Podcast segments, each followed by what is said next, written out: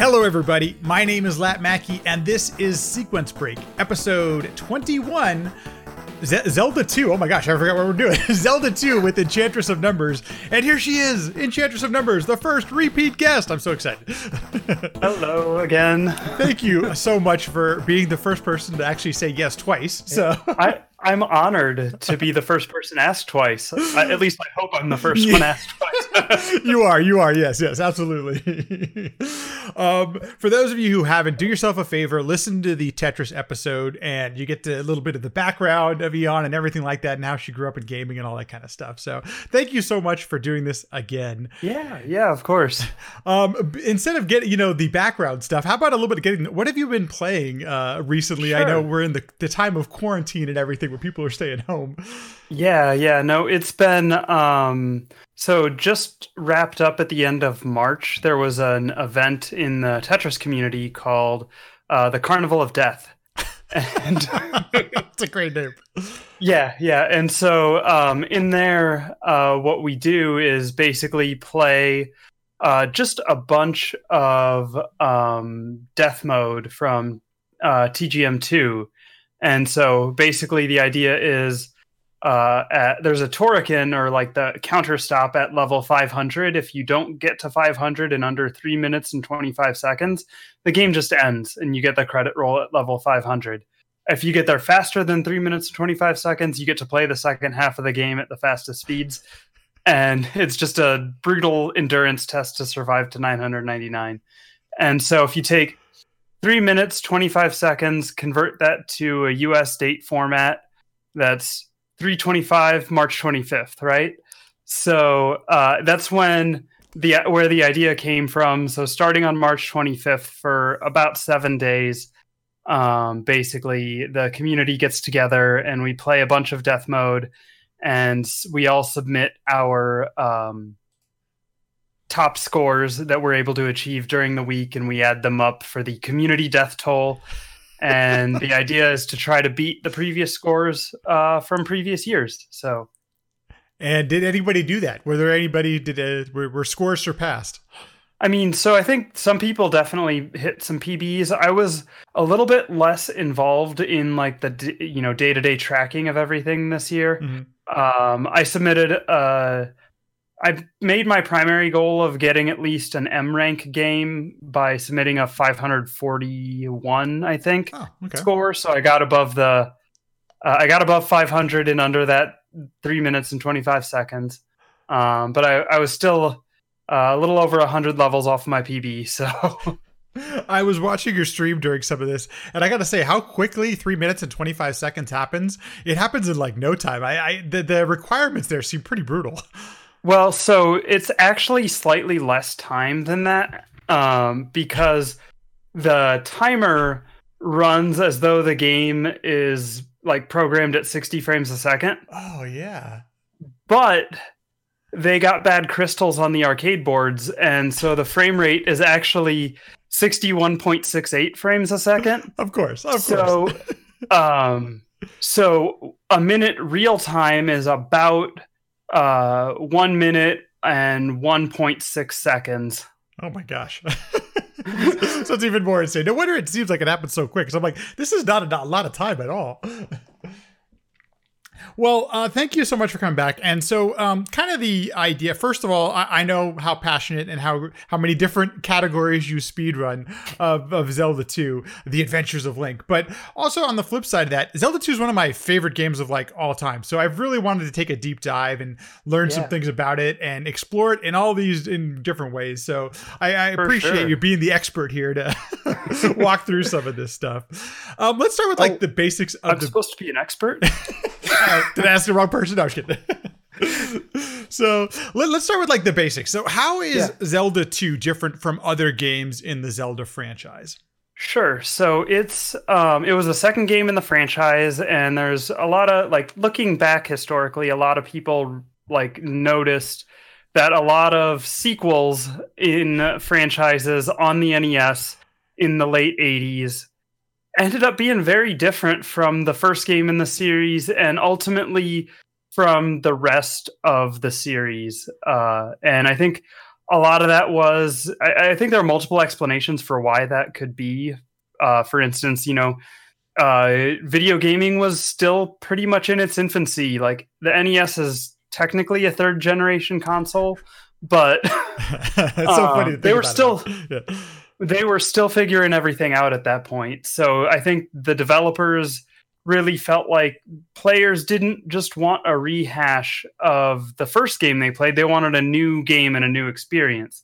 Um, so I think that drove a lot of it. I also think um, there's talk that actually like Miyamoto had envisioned Zelda one with side-scrolling combat. Right. And um, so like there might be something there as well. Um, but yeah, so I think just experimenting with new things and, you know, is kind of where we got with uh, Zelda two. And ultimately, I think maybe it was not quite as well received as Zelda one. I don't, you know, historically, it's hard to remember. I was like three years old when Zelda two came out. So you don't remember that? it was it was a game that we had growing up. I don't actually remember us acquiring the game. So um but it was um because my brother was is seven years older than me, oh. and so uh he like he had all the games and I just played them. And it's interesting like how the game, the first thing that strikes you is how different it is from the first Zelda, but looking back at it retrospectively, there really wasn't any other game after it that was like that in the franchise. Like it still feels like right. this unique experience within the franchise itself. For sure. For sure. I, I just like to compare it to just the first one in right. that regard, at least initially, just because, you know, putting it into that context that the rest of the series didn't exist yet when it came out. And so, um, but no, then we saw with games like Link to the Past and Link's Awakening, um, they really went back to that, you know, uh, top-down adventure item usage kind of uh, gameplay, which I think is is great and a lot of fun. Um, but I, I also think that the combat system in Zelda two was far ahead of its time. Oh, yeah. Um, and that's so I think that's a really, really cool aspect of it. And there's also like Uh, one thing that blew my mind when I learned it in Zelda two, if you pay attention, and the the map, when you're in Death Mountain at the very southern part going into Hammer Cave, uh, it's actually the Zelda one map is represented in that area. For real? For real. If you oh pull up the two maps, you can see it. Okay, I'm going to have to check that out. I never even realized that. I've played this game a bunch of times. How, what the? That's so crazy. Yeah. It's like, I, it blew my mind when I realized it and I pulled them up, and it's like, it's once you know it, it's really easy to identify, but uh, yeah. So that's, and that's, okay, that's, I think that's one of the things I love about the entire, all of the Zelda games, because my favorite game of all time is Ocarina of Time, but Zelda two is very close to that. And it's, the, the, the, obviously the people who made these games care a lot about them. They have right. all that kind of stuff. There are Easter eggs throughout every single game and homages yep. and how much they care. It's, it's really, it's so obvious that the developers care about this game very much.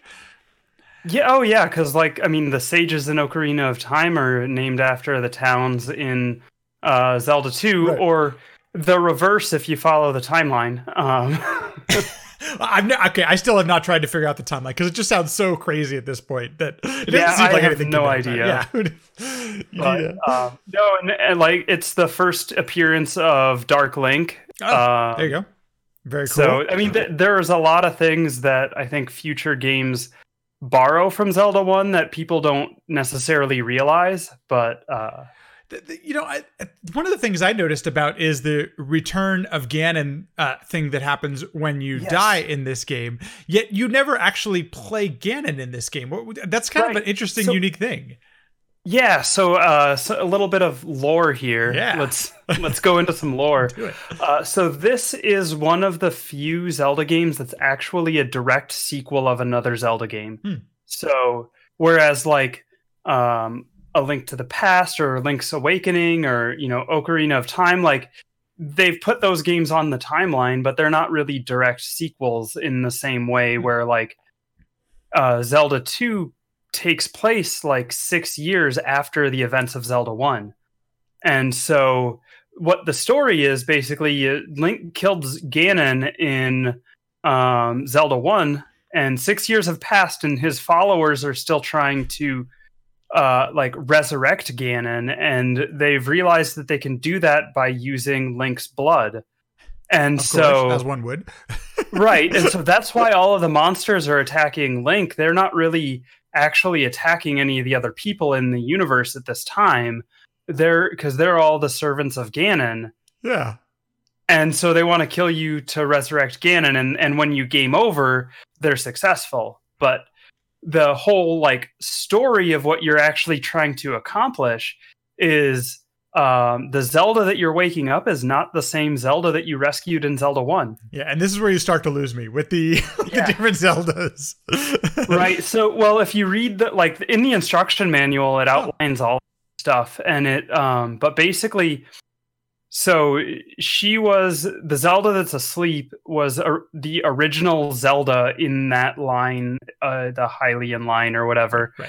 And um, and she was like, I forget exactly what happened, but a uh, wizard or something cursed her with the sleeping spell because like, I can't remember. But anyway, so she's been asleep for like thousands of years.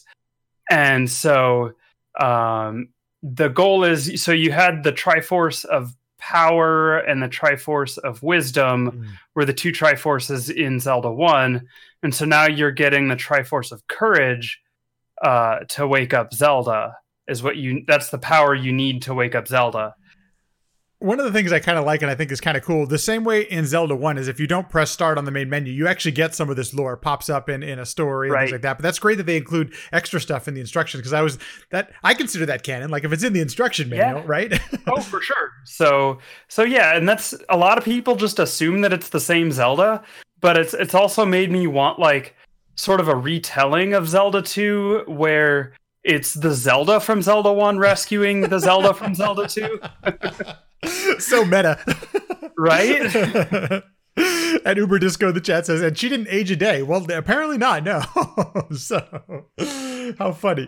Okay, so that's really cool. See, and that's, and I I mean, that's one of the things that really appeals to me about the Zelda games is uh, most of the lore, I shouldn't say most of the lore, when I'm playing a Zelda game, I, I usually try to consider the canon and the lore self-contained within the game because I notice that there's these timelines and different things I don't always follow very well. The games don't have to be connected. So, it's nice that this exists within the game and you start the game with, you know, Zelda's asleep. And, and and I don't know if it's a tomb or a bo- or whatever it is there at the beginning, the beginning of the game, but it's a palace. It's a palace. North Palace is what it's called. North Palace. Okay, she was like Sleeping yeah. Beauty. Yeah, so true, so true, Uber. So um, okay, cool. One thing you mentioned that I wanted to touch upon really quickly is that you mentioned that uh, Zelda two um, was a game that was in your household for a while. But when yes. did you really like become like uh, when did when did you find your affinity for the game? Sure. So well. So I remember I played it from a very young age, and I enjoyed it. I wasn't great at it. Um, we also had a subscription to the Nintendo Fun Club, mm. which then became the Nintendo Power. And so we had um, th- like all of the issues that had any information about Zelda two. And so I had all that at my fingertips. The maps and, so, and everything, the guides. yeah, yeah, exactly. And so like I knew where to go.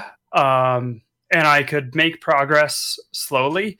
And like, I think I was probably like, so I, I remember I beat Zelda one when I was about six years old. My, my mom sat with me and she drew the map of level nine on graph paper as I played to help me beat it. Oh, that is so cool. um, yeah. And I, I think it was probably like, I was like ten or eleven, I think, when I finally beat Zelda two on my own without my brother's help. Um, and I'd come up with a really ingenious strategy for how to do that. So I didn't realize you could hop over the gem to avoid placing it at the end of the palace. So what I would do, I would go throughout the whole game and collect all of the items from the palaces. And I would collect, you know... Uh, all the spells and everything, and I would grind up to eight eight eight because I knew if you took a level after you were at eight eight eight, it gave you a one-up. And so then yeah. I also never realized if you hit continue when you die and or when you game over in Great Palace that you start back at Great Palace.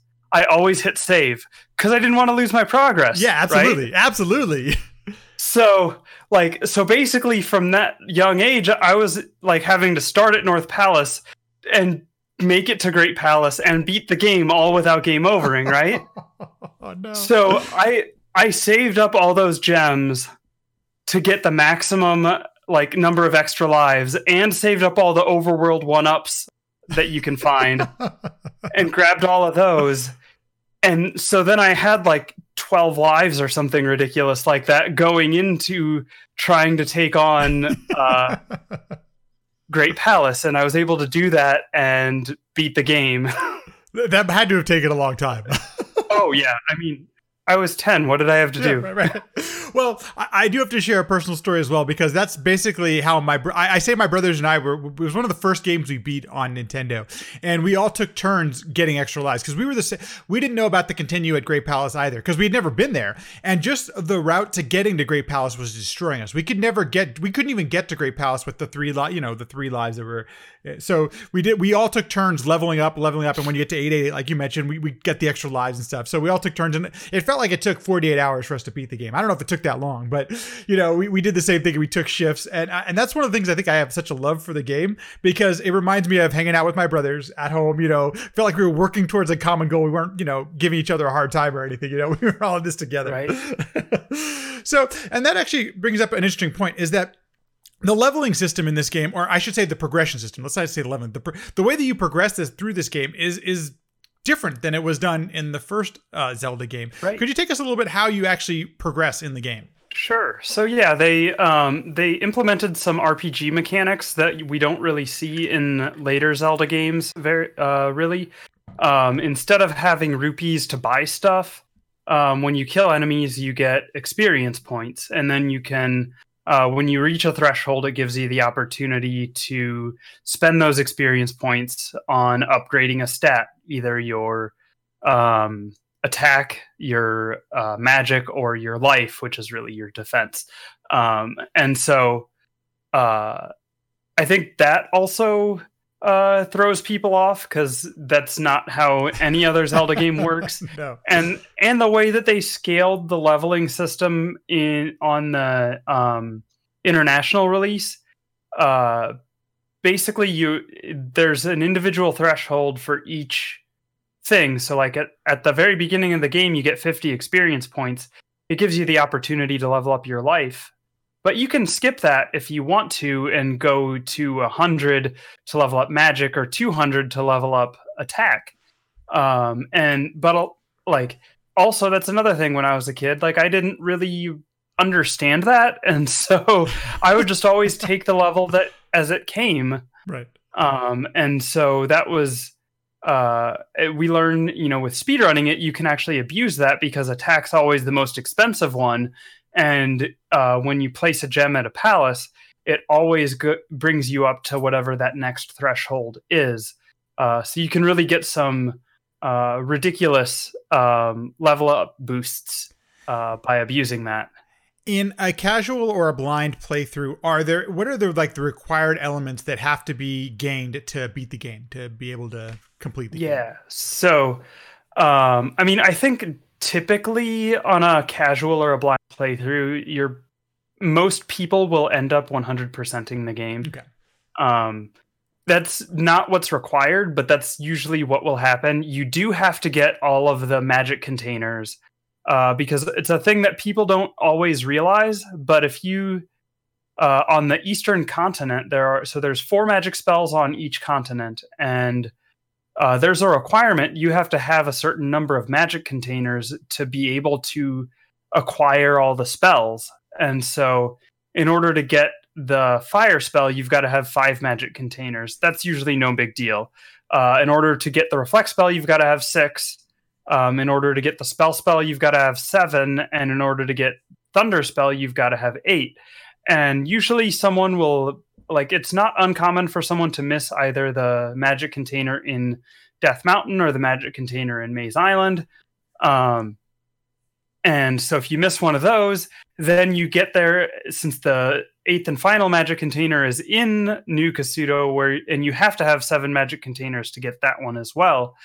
Um, you can't get either the spell spell or the thunder spell um, at that point. And that's, uh, a, I think people who run into that find that pretty frustrating, and sure. I I can certainly uh, understand why that would be frustrating. It's tough to remember back to like the first time I ever played the game. I can't really remember, but I noticed that on a casual or blind playthrough, the game feels somewhat linear, even though there are there are a fair amount of random elements. They're, they're overworld random encounters and, and things like that. Um, in, if you're watching the video of this, this actually is uh, Eon's uh, one hundred percent run. And um, I believe it was this world record at the time, I believe?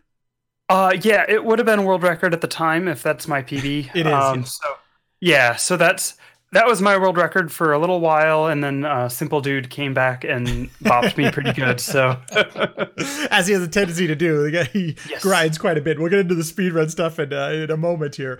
Um, I, I, sure. One of the things that you you, you know you mentioned uh, of a hundred percent or of playing through the game casually or blind is you actually don't need to get all of the keys. There are ways to move through doors, and there's that's I thought was really kind of some interesting. You know, I, I don't remember that in Zelda One. I don't think there was a way to do things. There was the magic key, which made opened all the doors, but there is actually a way to go through a key door in Zelda one without uh, requiring a key. Really? Uh, so it only works on certain doors. If you're in a room where there's a, a key door and a shutter door, um, if you uh, try to move through the key door as the shutter door is opening, it will let you pass through without a key. Oh, no way. How cool. Yeah. I'm sure that's used for the speedrun. I don't know that it is. I'm not sure. Because yeah, I've watched Lack a bunch play this game. Wait a minute. Yeah. I, yeah, I've never seen him do that. Well, because typically it's probably faster to, if you need to go through the key door rather than the shutter door, it's probably faster just to go through the key with a key right. than to kill everyone in the room. That so makes a lot of sense, actually.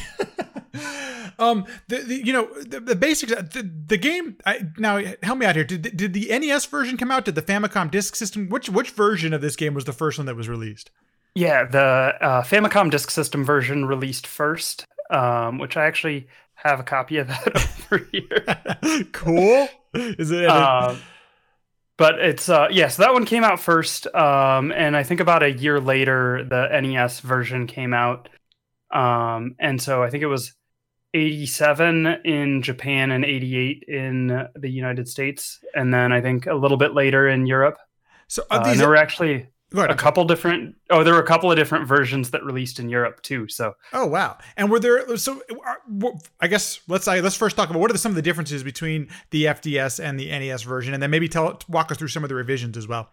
Sure yeah so uh there's quite a like it's a large enough difference that so for a while we just had separate like boards on this or separate like categories on the same board, but we've actually Uh, as a community made the decision to split the uh, F D S version and the N E S version into completely separate uh, like leaderboard pages. Oh wow! Uh, okay. On wow. speedrun dot com. So, nice.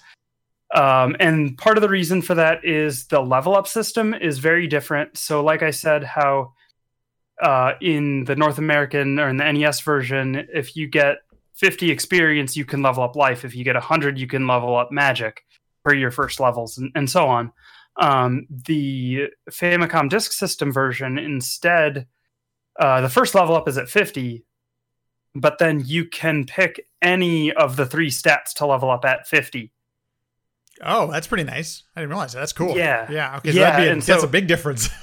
So, like, the cool thing is if you get the right drops uh, in the Famicom Disk System version for the All Keys speedrun there, you can actually have Attack seven leaving Palace One. Oh, Jesus, that's O P. so, so you leave Palace One at seven one one, but there's uh, a flip side to that. They wanted, uh, so both uh, the North American and the F D S version did have. They used different approaches to try to encourage the player to level uh, balanced.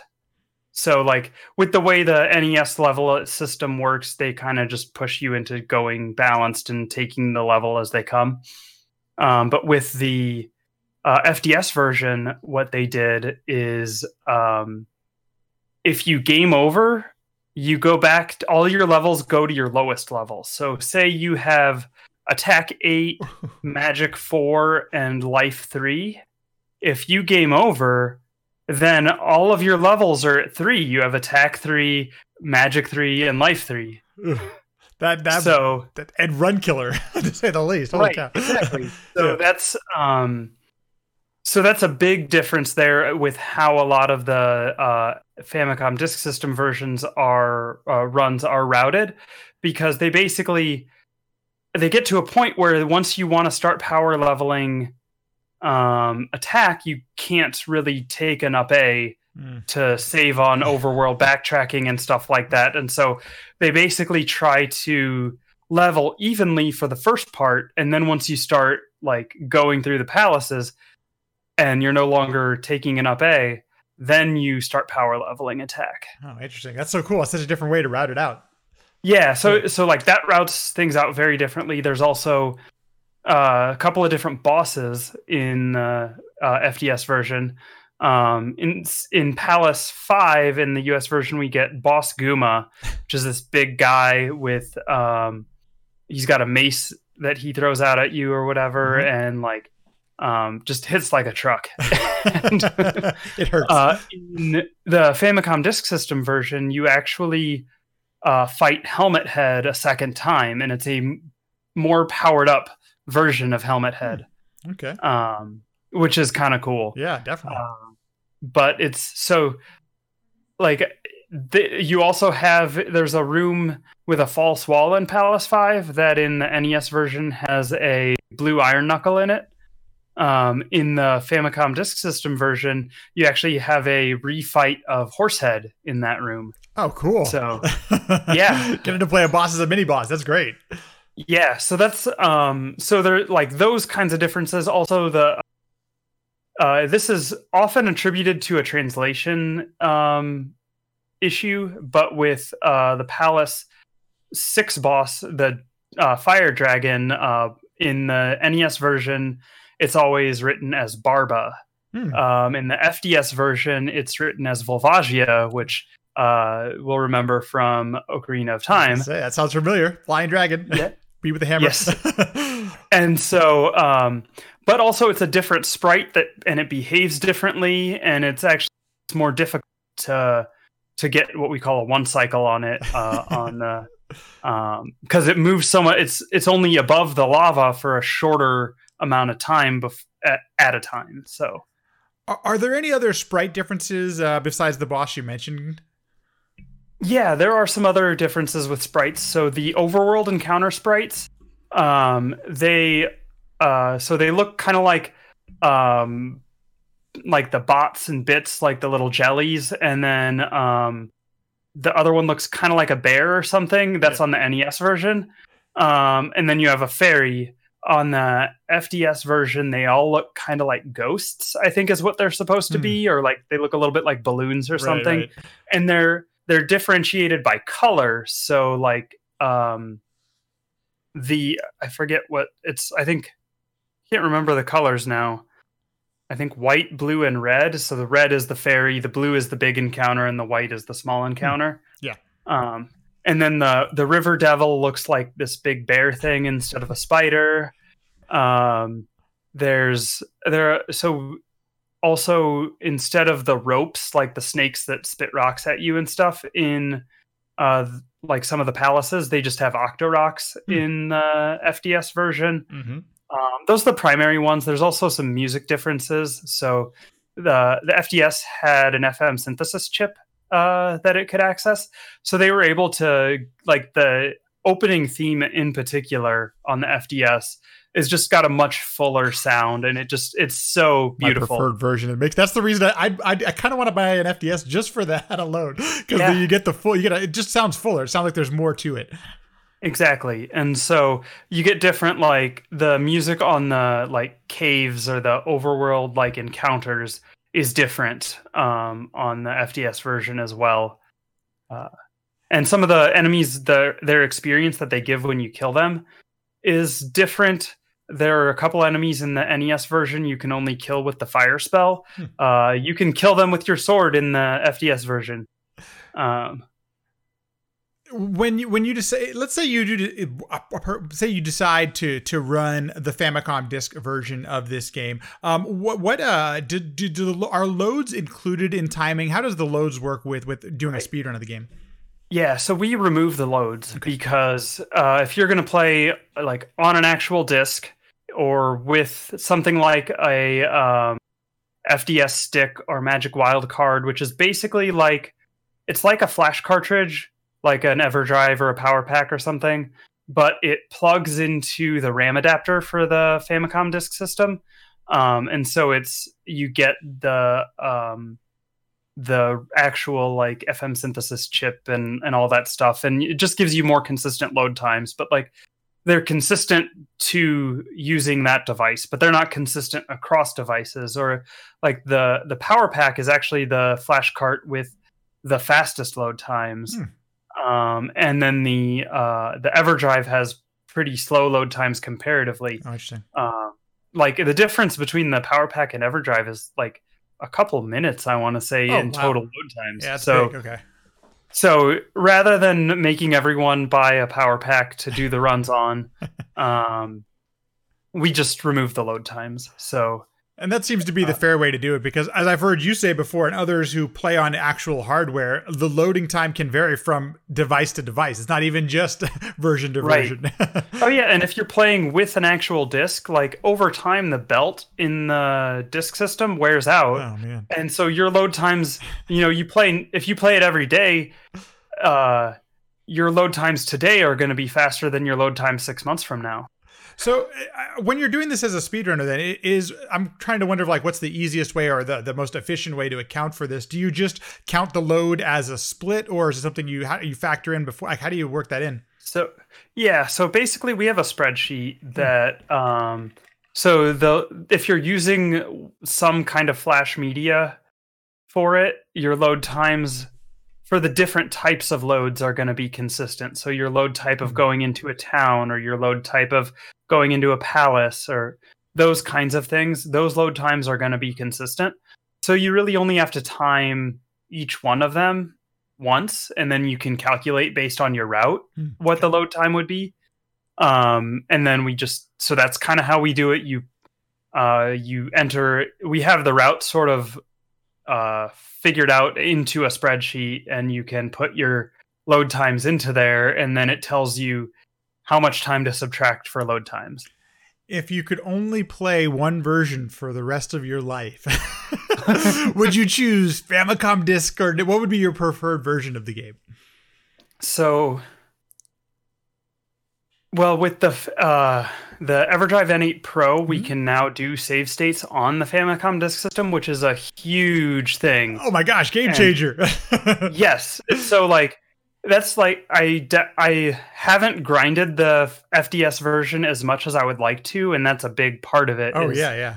There hasn't been a good way to, to practice some of the things that you'd want to practice, uh, because some of the enemy, enemy positions and stuff are different, or there may be mo- there's more enemies in some rooms in the F D S version than there are on the N E S version, or they behave differently.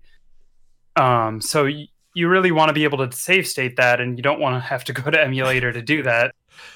Um, and so, like, I, I'm really excited to, uh, hopefully maybe at the second part of this year, I can really buckle down and do some, some actual grinding on the F D S version. That sounds cool. Um, but, uh, I gotta say the glitches on the N E S version are just too good. They're so wild, which we will get into here in just a moment. Before we get into like the speedrun stuff and all that, because that that's uh, that's where it really gets fun. Um, what other versions are available uh, on Zelda two? Sure. Because it's been port. It seems like it's available like on everything now. Yeah. So well, there's uh, there are two uh, PAL versions that were made: the PAL A and PAL B. Mm, okay. And I forget which. I think PAL B is the one that plays most like the N E S uh, North American version.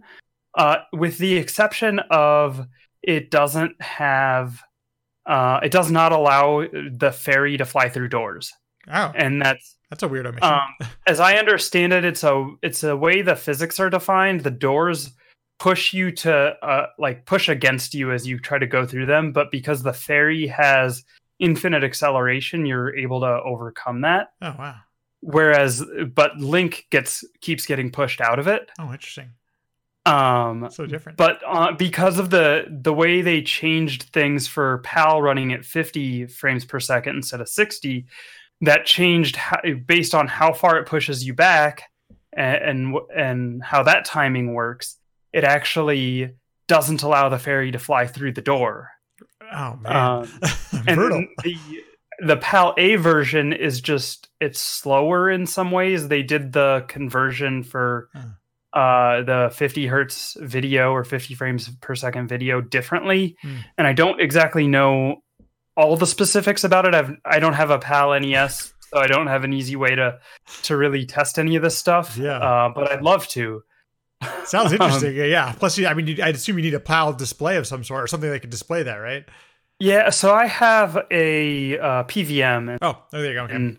That'll accept it. It can take. yeah. Uh, yeah, it can take. Anything you throw at it, basically. So, um, but the uh, so they also released it for the um, the GameCube. They re-released it on the Game Boy Advance. They released it on like basically every virtual console, the Wii, Wii U, three D S. Um, it's available on the uh, Switch, Netflix. Uh, they also have the like. Whatever the, the thing is that starts you off with a bunch of stuff. I don't even know what that version's called. I've not actually messed around with it to play it, but... Um, and, and I will say that some of the more modern versions of it as well, you know, they have the save states available. And right. one of the, the overarching things about this game is it's punishing. It's just truly punishing. So uh, for a modern uh, uh, version of it to have save states, it's actually quite appreciated, appreciated right. because you will die. You will die a lot if you've played this for the first time. Yeah. And so they um, basically the in Japan on all of those re- they actually got re-releases of the F D S version, oh. and we got re-releases of the N E S version. Oh, interesting. Um, but on like the, they uh, there were a couple of changes that they made, and basically everywhere sort of got the same version that was sort of standardized on in the GameCube, where the game it runs at sixty uh, frames per second instead of the N E S, which runs at what like sixty point oh eight or something. I don't yeah, know. It yeah, runs like, slightly fast. Mm-hmm. And so um, if you run on like the any of the virtual consoles or something like that, you're actually losing um, like it's like a second every ten minutes uh, or yeah. something like that is mm-hmm. is about what it calculates out to. So over the course of, say, an eighty minute run, you're losing um, eight yeah. seconds. Yeah, that's that's that's a lot. yeah. So um So that's a problem. There's also they one thing they did that was good is so when you die on in the game, it flashes. The screen flashes a lot, and there's some of the spells you cast will flash the full screen too, and so those are uh, you know epilepsy warning on on those kinds of things, and mm-hmm. so they actually toned that down oh, on cool. those re-releases, which are which is a really good thing. That's really nice. Um, Yeah, they, so that's cool. They also put in uh, on the overworld when you uh, pause on the N E S version, it just the music stops and everything stops. Um, and but that's it. Uh, on the uh, re-released versions, you pause and it tends to put the word pause, put that text on the screen. I don't know if I don't think the Switch version does that. I'm not one hundred percent sure. I don't. It's been a while since I looked at that one, but I know like the Wii and the G B A versions put the text that says pause on the screen when you pause there. So, oh, cool. That's kind of, I mean, that's nice to know because there's no other way of knowing it. You can just accept that everything stops, right. you know?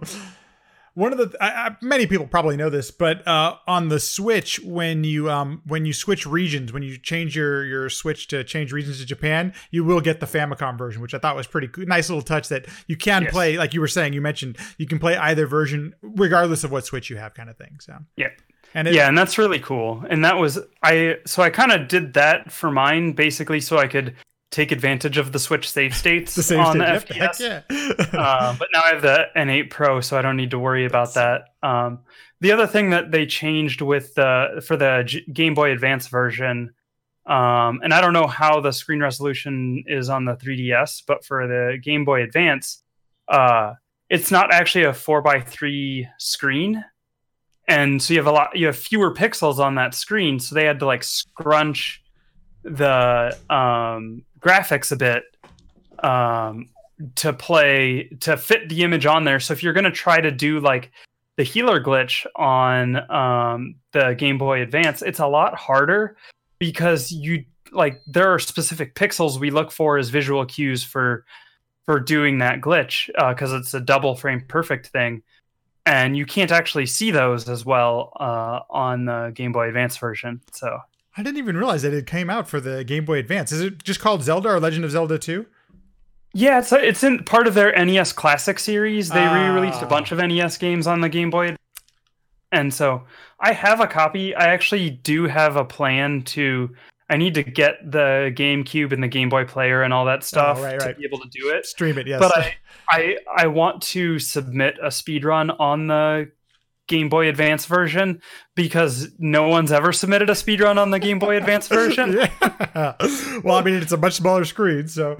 Yes. I, I, it's funny you mentioned that because... So this is actually a great segue into the speedrun of this because... When I first tried speedrunning in two thousand seventeen, uh, one of my inspirations was I was watching Pro J N, I think it was either fourteen or fifteen. He was doing his speedrun for Games Done Quick. And I don't remember exactly what the year was, but it was the first... twenty fifteen. Is it fifteen? Okay, there we go. Perfect. So thank you for remembering. Um, and I'd never seen somebody play the game that way. And, I, and so, you know, I think like a lot of us who watch Games Done Quick, we're like, that game can be played that way. This is absolutely insane, right? So, but I, the, you know, to learn to play the speedrun, I didn't have a Nintendo at the time. I did have the emula- the emulator, but it doesn't, you know, even then I could tell that there there's this input lag and there's these things happening. So I picked up the three D S Virtual Console version because what I had access to. I don't I didn't have a, a Wii or anything like that. And trying to speedrun with these little tiny, even though there's the Game Boy Advance, the G, the three D S controls are about the same. Trying to do a speedrun with those tiny of controls, um, you're in for a treat, Eon. If you've ever, have you done, have you done any sort of before? I, so I uh, actually, here's my. Uh, oh, there it is. It. Oh, wow. So, okay.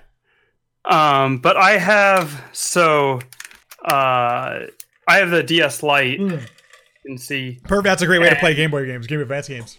Yeah. So I also have, I don't know where it is. It's somewhere, but I have a D S flash cart. Oh, nice. Yeah. And that, there's the N E S D S uh, emulator.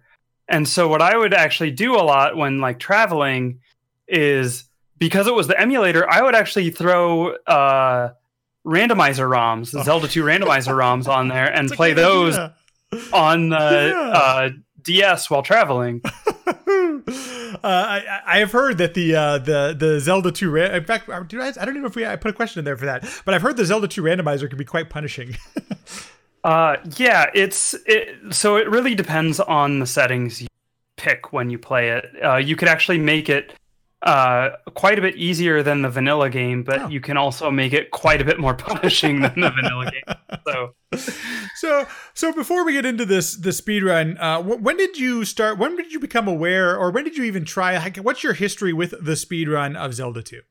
Sure. So I, so I got into streaming and everything in um, like mid twenty, mid to late twenty fifteen, um, and I was. Primarily, I really just got into it to, I wanted to record my Tetris to be able to go right. back and like review my games to get better. Mm-hmm. Uh, but then I also, um, around that time I had like, uh, at the beginning of twenty fifteen, I had discovered Games Done Quick. I went to Summer Games Done Quick twenty fifteen. Um, and so I was like watching some of the old videos and I came across, uh, Fiesel's runs from twenty thirteen, uh, that he did of Zelda two. Um, and so like that happened. And then also, uh, in the fall of twenty fifteen into, uh, the beginning of twenty sixteen was, I believe, the first, uh, one hundred percent all keys tournament was going on. Mm. And so I was watching a bunch of it because everyone was playing it and it was the hot game. And so like, it was my, um, like it was my favorite Zelda game since childhood. Um, seeing the Fiesel's runs at G D Q and everyone else doing it at the, um, during the tournament and watching everyone practice it. And, you know, like really, I, I became a, a member of the community just hanging out in all the streams and talking to the same people who were in all the streams. um, I decided, like, well, I already have the stuff to stream. I just need to get my N E S again and, like, from my parents' house, and, and then I can stream that too. And and, and so, yeah, and so then I that's how I did it. I just uh, submitted my first run in, like, I want to say it was like April twenty sixteen or something like that was my first uh, All Keys run. All Keys. Okay, so that was your first category. Yeah, so, I mean, we didn't really have the one hundred percent no major glitches category, which is now, I would say, the most beginner-friendly category that there is. Um, so uh, that was what everyone was running. So I was like, well, let's, I guess we'll just do the thing that everyone is doing. And my run was... Uh, two hours long and like two hours and forty seconds or something like that. was, you gotta um, start somewhere, right? But it didn't have any game overs. I took a twenty-minute phone call from my wife in the middle of it. Of course, you gotta, you gotta take the, the phone call break. Well, because she was traveling um, to a conference, and I think she was trying to travel home oh, and man. was like stuck in the airport or something, and. It was just like a nightmare. She didn't know that situation. You were in the middle of a speed run, though. How? No, I'm kidding. Yeah. So, um, so yeah, I, I like paused in the middle of Palace Three and let the timer keep running. Yeah, why stop there? um, yeah. So okay, so if you go to the leaderboards on speedrun dot com, there is there's two. When you search Zelda two, you get. The the the category extensions. You also get Zelda two, The Adventures of Link. Like there's two different uh, uh right. different places for leaderboards. Let's first break down the main leaderboards, and there are quite a few categories here. Yes, Perhaps so that's briefly. actually. Oh, go ahead. Good. Oh, we're actually uh, sort of in the process of changing those over. If you actually look for the F D S version, okay. it's actually it's. which is The Legend of Zelda two with the number, not two. Oh. And then Link no Boken is what it's called. If you look in there, that's kind of a better... We're kind of trying to go to organize oh, the yeah. categories more like how they are there. Right. And so that's the thing. It's basically uh, our limiting factor is... Uh, I So I wrote some code to do the A P I to move all the runs around and stuff, and we just have to like... take a weekend and do that. So the categories that are there, like we're going to keep all the categories, but they'll just be sort of moved around and grouped a little bit cleaner, um, so essentially. This so. is actually a good place to start then. So the thing you notice right off the bat is that there's standard categories and no major glitches categories. What what are the differences, or what are, what are some of the, if you can go over that, let's start so, with that first. Yeah. So the standard typically just refers to like the all keys type thing. And so um, that's the all keys. Uh, it's one hundred percent all keys, uh, one credit clear. And so that it's it's basically a glitchless category. There are a couple of things that we do allow that people argue about whether or not it's a glitch. Um, but uh, I would say they're not glitches, but I also, uh, I think the term glitch is a little uh, unclear. So That's fair. That's actually you, fair. We could, we could argue for hours about what... What is a glitch? What does that even mean? So we may actually do an episode on that, just because I think it's a, it's fascinating, because there there are definitely there's not a standardized definition, but um, right, in my opinion. so, yeah. Um. So go ahead, go ahead. Oh yeah, and then that also doesn't allow for uh, game overs. It doesn't allow for up A's. It doesn't allow. There's like the fairy feet glitch, for example, which is uh, one that lets you skip some pass through overworld encounters with the fairy spell and stuff like that. So. That's actually one of my questions, because uh, one of the things, and I'm glad that this is out there and popular, is like people like to do one C Cs of games. And sometimes that's, you mentioned it, it's actually part of the category. So if you game over just naturally, the run's dead. Yeah, okay. for a for a one hundred percent all keys run, that that's the case. Okay. So the, uh, the, the no major glitches um, moniker, it's still a one credit clear, but it does allow, I believe it's still a one credit clear, um, but it does allow for the fairy feet glitch um to skip some things. And I I don't like we call it no major glitches, but the way that it's implemented for one hundred percent all keys is a little bit differently from how it is in the other categories that have uh, no major glitches uh type on them. So like if you look at instead of the one hundred percent all keys, but like the any percent or the one hundred percent where like no major glitches there, you can still up A, you can you can take game overs if you want, you can uh, do the fairy feet glitch if you want, but you can't um, do scroll lock, for instance. You can't uh, do the wrong, like the big uh, obvious wrong warps and stuff like that. So before we get into all of the awesome, crazy glitches, wrong warps, and stuff that exists in this game, which are just awesome because they break the game so drastically. Yes. um, wh- is there an any percent no major glitch category? Does something like that exist? Or what would like a yes. typical... And okay, and what does that look like? So yeah, there's actually two categories that are that kind of fall under that. So there's the any percent no major glitches, uh, which allows the pay or game owners and you know, some of those skips with like the fairy feet and things like that. And that's, um, that's a really fun, really neat category because you're, you're able with the way the R N G works in the game, it actually resets when you do like when you, uh, after an up and A or after a game over. So, Uh, that allows to, for some really cool scripted walks on the overworld, because every time you do an, an up A or a save and quit, essentially, um, you're resetting the R N G to a known value. So you can, as long as like, you can basically be frame perfect from the start really easily. It's once you actually start doing combat that you can no longer really be frame perfect. Mm. But just walking the overworld, it's largely, pr- you can be basically frame perfect to that point, so you can you can do these walks and avoid taking encounters where that are like much longer than you'd expect, um which is really cool. Absolutely. And I think that's one of the things that makes the up A abuse so interesting, because it, it's not right. just necessarily, you know, skipping back to, to to North Palace or anything like that. There are some really interesting things you can do. That's that's fascinating. Yeah. And so then there's also the any percent deathless category, um which is as brutal as it sounds. So you're le- you're not getting the candle. You're going to both of these categories. You go get the hammer first with the candle. Um, but you also, you have that added deathless restriction. So you can't ever die in the entire run.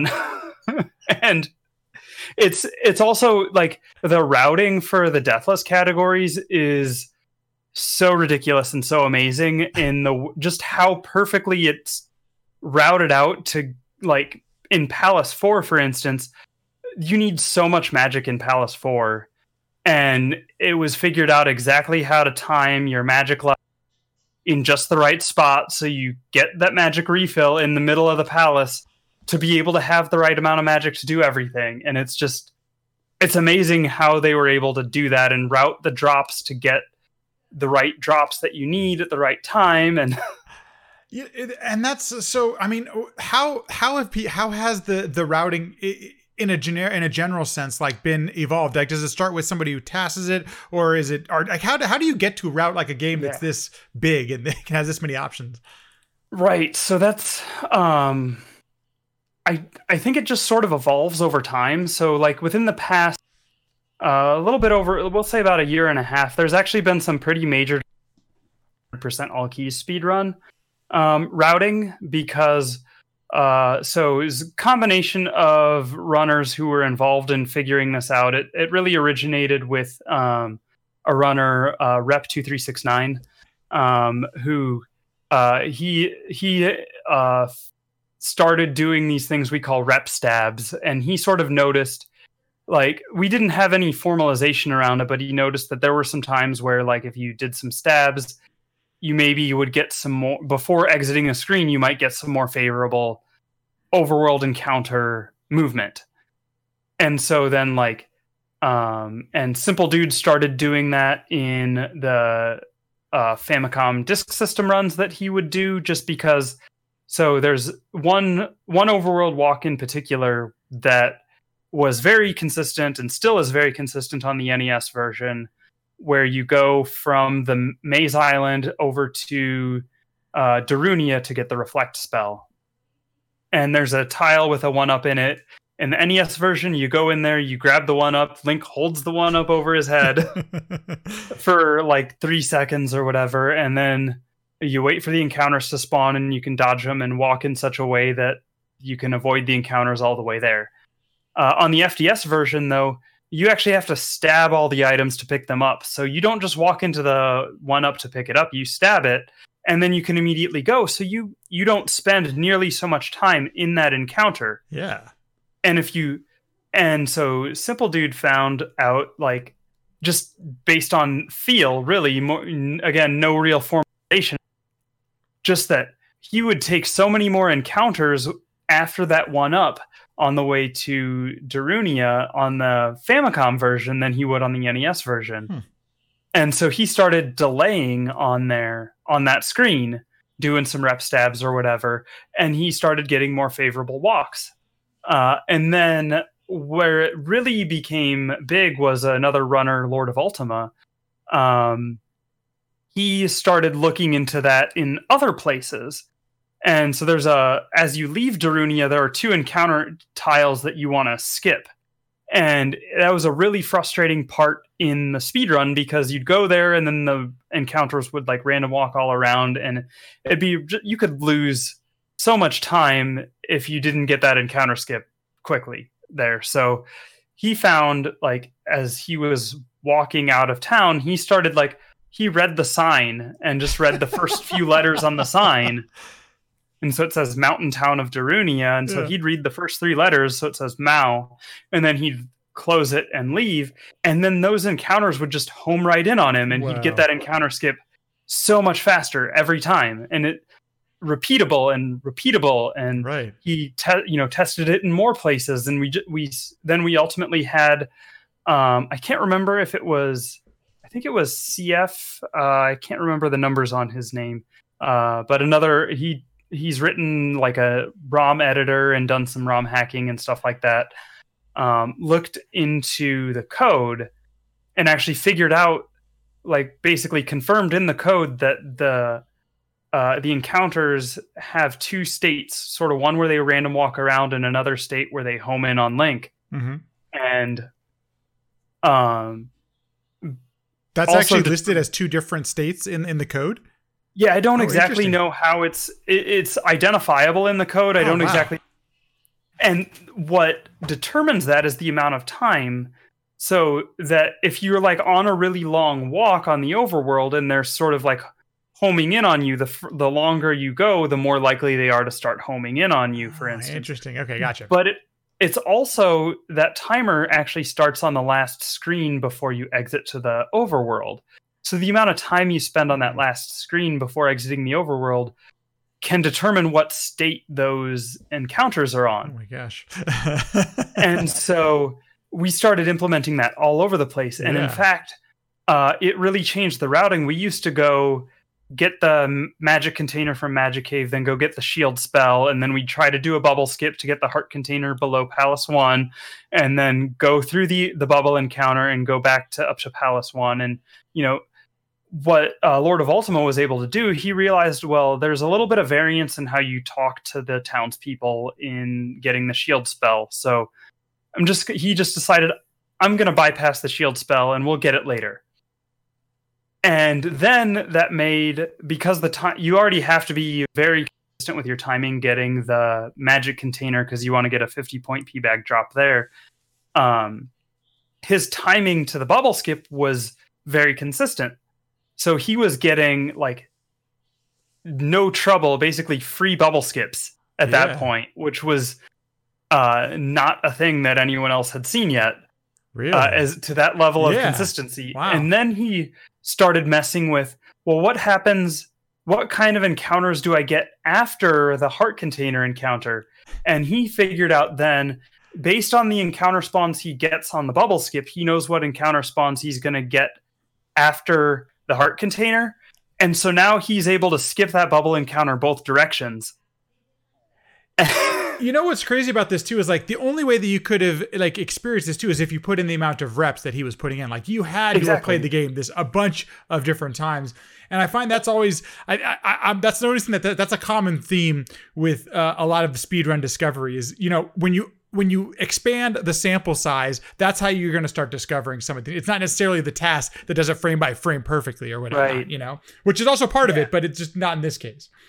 Right. And so he was able to um, do that. And then that also led to then the time that when we decided to get the shield spell after that was after Palace Two, because then that allowed for a much more consistent walk to King's Tomb on the way to Palace Three.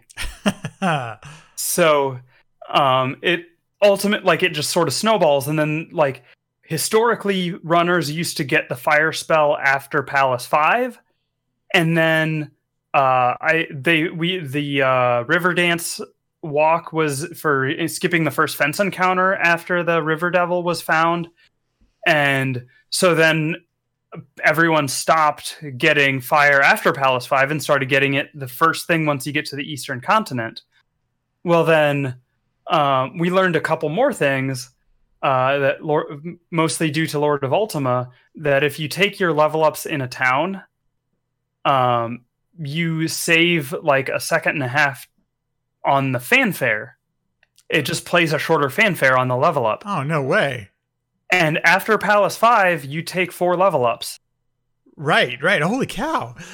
And so, so and you sa- that's, you're saving a second each time? Yeah. Oh, my God. Yeah, so you're saving up to like six seconds or something on the, oh, uh, the level ups. And and then he discovered a more... Con- so it's a more skill-based, less random uh, encounter skip, leaving for skipping that fence encounter, leaving Firetown or Noburu. And so, um, so as a result of all of this, now, once again, everyone's getting fire late.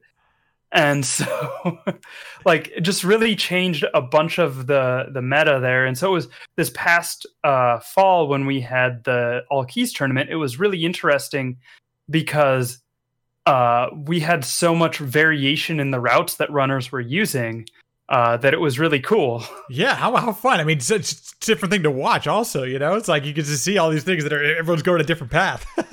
Yeah.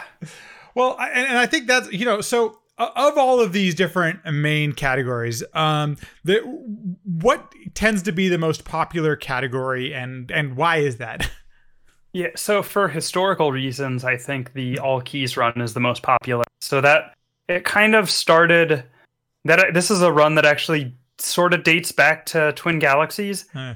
um, so which is also kind of where a lot of the glitchless stuff from it comes, and that one credit clear. Hmm. uh requirement and yeah. stuff like that. So basically uh it was they had a category. It was supposed to be a, a challenge category called Extreme Rules. And so what that required was um basically getting getting everything like we do, you, no dying uh or well no you could die but you couldn't game over. Um they also required grinding up to eight eighty-eight levels. Mm. Um, they also that's arbitrary. I guess right. Getting all the keys is as well, but I mean I understand what you're saying. Yeah, yeah. Well, because they Twin Galaxies typically would not allow glitches, so oh, and right, right, that's right. So that's why they wouldn't allow ferrying through the doors, and that's why they wouldn't, you know. So, um, so that's why we get all the keys. They also didn't allow. There's places where you can get on the ceiling with like a pixel perfect exit uh, when you're falling down screens that have a vertical transition. Um, you, it's actually possible to get on top of the screen, and it there's really only, it doesn't save much time. In Palace six, it can save maybe half a second or something because you don't have to open a door. Um, and you save a little bit of vertical falling time. It's also possible in Palace four, but the way we route it, it really doesn't save any time. Um, it, if you were able to do it in a different category that didn't get all the keys, you could save, you know, a few frames getting the ceiling walk in Palace four. But, um, so, uh, they also didn't allow pausing on the overworld, which made, mm. uh, so we do a lot of pause buffering yeah. to help read the overworld encounters for the encounter skips or to avoid taking an encounter.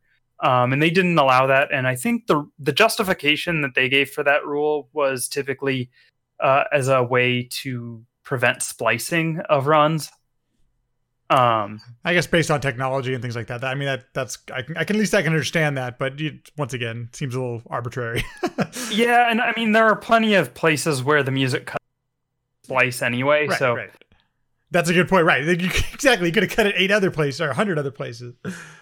Yeah. So, um, but that was the thing. And then I believe it, um, uh, Arctic Eagle, uh, is a speedrunner from Europe. He was for a, like in the early days, he was like the, uh, probably the undisputed, um, Zelda two champion. Um, we, since a lot of people have beaten his times, but um I mean still he very solid player if you go back and watch his his runs and stuff.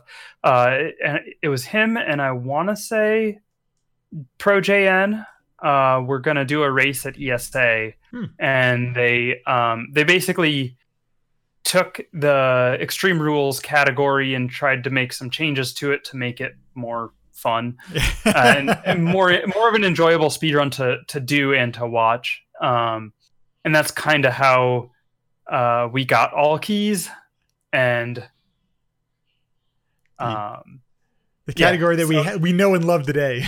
Right. And so so I think because some of that history around how it came to be is uh why that's so popular. That um the any percent category is probably the next most popular category, and that one um that's a lot of fun. That's really, you get all the glitches in there. Well, we I say all the glitches, but it's it's an eighteen minute run.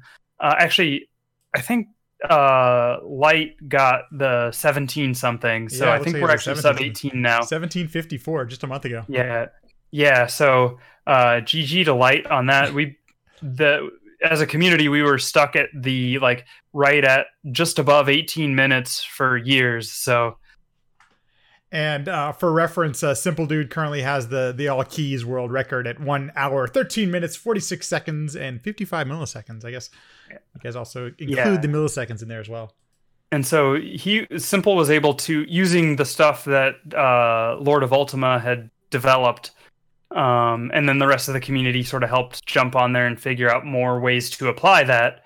Um, but using that s- information, that's how Simple has really been able to push that time as low as, as he has. So, and, uh, to, to, you can still find him grinding it today.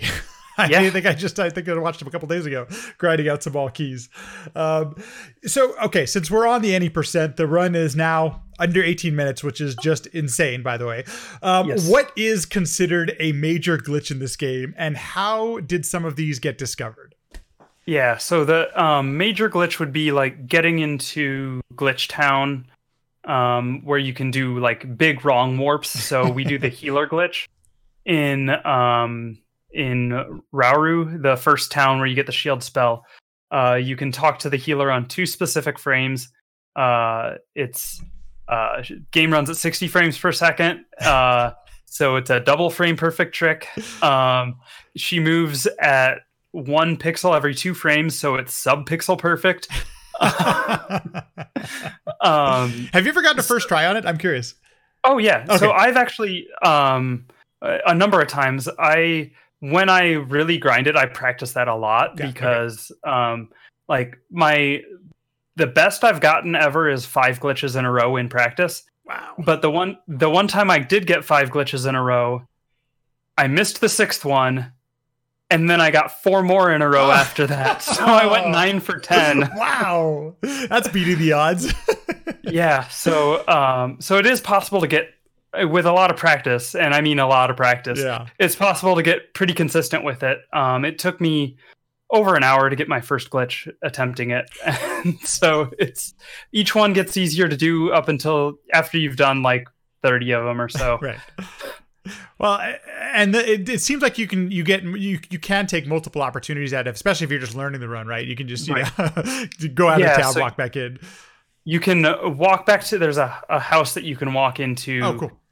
And then come back, and it costs like ten to eleven seconds uh, to each each time you fail it, you lose about ten to eleven seconds. So, and where where do, what happens? What is the result uh, of that? Uh, that I guess you'd call it a wrong warp or a glitch. Yeah. So it takes you to basically what happens is. Uh, so the first time you talk to the healer, it puts her into the glitch state. And then the second time you talk to her is on the frame right before she starts to go up into the house, but because of the glitched state, she turns around, and so she's no longer facing the door. And so when you're done talking to her, she tries to go up into her house, but she goes up away from the door and enters a non-existent door. But the door to her house is now open, and it isn't, uh, it has no target address. So it's basically an uninitialized door that the game sends you to the default exit zero, which is Glitchtown, which is what we call Glitchtown. And so that's where in all towns, all uninitialized exits take you to Glitchtown. Huh. And so the way to Glitchtown was actually, uh, it was written up in a Nintendo Power uh, magazine. Oh, wow. In their like uh, top secret tricks or whatever, like that, where they put like the actual glitches and stuff. Yeah, yeah. Um, and they didn't know about the healer glitch. That wasn't discovered until... Uh, I want to say sometime in the like twenty twelve, twenty thirteen, somewhere in there okay. was when um, that was really kind of, and, and I don't even know the story behind how Healer Glitch was discovered. But um, it's around that time. So it's been around then for a few years yeah. by now. So it was, it was probably through task tools or possibly a code inspection, but I don't know more than that. Um, and so, but there's in Darunia, you have to get up on top of the buildings in order to go down the chimney to get the upstab spell. And so you can actually get up onto some buildings that are pretty high up. And if you jump up there and jump into the H U D uh, and then cast Fairy in the H U D, uh, it basically triggers the animation like you're, you've gone down a pit. And that can take you to, depending on how the screen is scrolled, that can actually take you to um, either the up or the down exit, which in a town, up and down are never initialized. So that'll take you to Glitchtown. That's so crazy. So, th- so that was discovered in, um, yeah, in the eighties, like eighty-nine. I think it was in an eighty nineteen eighty-nine issue of Nintendo Power. And the original Strat Hunter apparently was Nintendo Power. Yeah, and so um, like from from Darunia, you can you can set up scroll lock, which I'll explain in a second. But you can you could wrong warp, but the wrong warp from there will put you, I think, into a mountain. Uh, so maybe not exactly what it be. Not not a useful wrong yeah, warp from no from there, but with uh, uh, with the healer glitch in the town that we do it in the speedrun, you have a nice visual cue, which is good. And then it can wrong warp you to King's Tomb, which is convenient because it lets you get into uh, Death Mountain through the back door. Uh, which means instead of if you go directly from start to try to get the hammer, um, a good time is going to be around. Um, if you're simple, you can go sub nine minutes. Um, but like a, a good time, you're going to be like around nine minutes or so to get the hammer. Um, if you can do the healer glitch and you do it quickly, you can actually get to the hammer in about three minutes. Wow. Three minutes. So, so you can save, yeah, I mean, the six, six minutes there to save that, and you have a lot less combat to do along the way. Oh, yeah. um, but then the other thing is that, so the game has a data structure, going to go a little computer science do it, uh, do geek it. on you. The geeky. So, There's there's a particular data structure that the game uses called a stack, and uh, that's what they call a um, first in last out data structure. So the uh, you, you think of the operations as push and pop. So you you put something on the stack, then if you're going to remove something, you take the most recent thing off that was put onto the stack. Um, and so there's the stack is very small because there's only at most two doors that you're ever able to enter in the game uh, through standard play. In um, the town of New Kasuto, there where you get the spell spell, you enter the door to go in the house, and then you enter the chimney to go to the basement. So you've gone through two doors, and then so you have two things on the two pointers on the stack for where it's going to return you when you exit. Um. But then, so those go on and then you exit and those come, your door stack is empty. Uh, but you're in, so you've gone through one uninitialized door in uh, to get to Glitchtown. None of the doors in Glitchtown are initialized. So that means you can just keep going into doors that keep bringing you back to Glitchtown and keep putting more like more door entries into the stack. And so we ultimately, for the speedrun, we will go through six doors. Uh, one to get into Glitchtown, which is also, if you pay attention, you hear the town, the inside the house music in Glitchtown. Because hmm. you've gone through a door already yeah, to get yeah, there. Totally. And so, you, so then you go through five more door entries once you're in Glitchtown to set up the state that we call Scroll Lock. And what's happening there is it keeps trying to add more things to the stack, but it's a stack overflow because the stack wasn't a lot, supposed to support having six things in it. So it's writing unexpected code in areas that it's not supposed to. Interesting. So, so then that has the effect. It basically messes with how the game interprets the size of uh, the horizontal width of rooms and where Link's positioning is in those rooms. And so, um, basically, it thinks that you're all the way over to the left side when you really shouldn't be. And so then you can scroll the screen to the right. But then because it thinks you're already over all, all the way to the left, it doesn't let the screen scroll back to the left. And so if you scroll the screen part way and then exit to the left, that depending on how far you've scrolled it, it will either send you to the down exit or the up exit. Hmm. And then you get to some weird things in palaces that makes you able to route things a lot more quickly. When you go into caves, those the way it does the math on exit numbers to um, determine where you go when you exit a cave, that's how you're able to wrong warp through Death Mountain and get all over the that's how you're able to go from Death Mountain to Maze Island, because they actually exist on the same map. Interesting. It's just, it's just math. Basically, you're adding three or four to the I D number of the cave that you're in. Huh. And that's the one that it spits you out on. And so you add that and you can get over to Maze Island. You can't ever go back to Death Mountain, though, the way the cave's I Ds are structured. But uh, and it, I find it fascinating that you can control this. Like you, you, you're the one in control of adding in that extra code through your actions and where you're going and what doors you're yes. going through.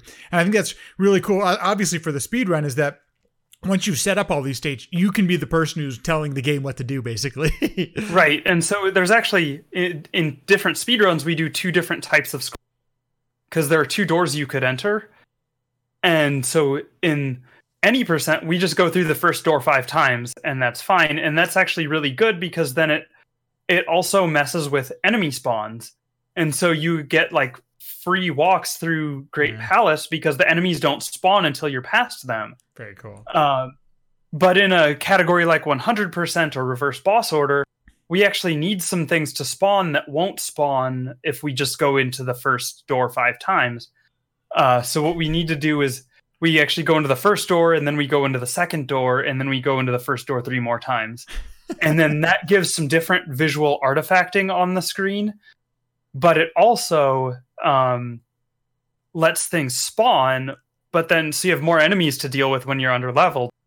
Uh, but you can then get the spells you need to get and get the items you need to get in the glitched state. So, you know, that brings up a really good question, because watching this, it, it can be a bit jarring to watch, because there is, there, like your point, there's artifacting, there's all these things that are happening on screen that you're like wondering, what the hell's going on? Um, how do you, uh, you know, what can you do? Are, are there tools, or is it just something through repetition? Like, how do you know where you're supposed to be going uh, and uh, moving through the screen? Because there, you, you walk through what look like walls, but it's just artifacting. Like, how do you right. learn to do that stuff? So it's, I mean, the rooms are the same as they are in vanilla.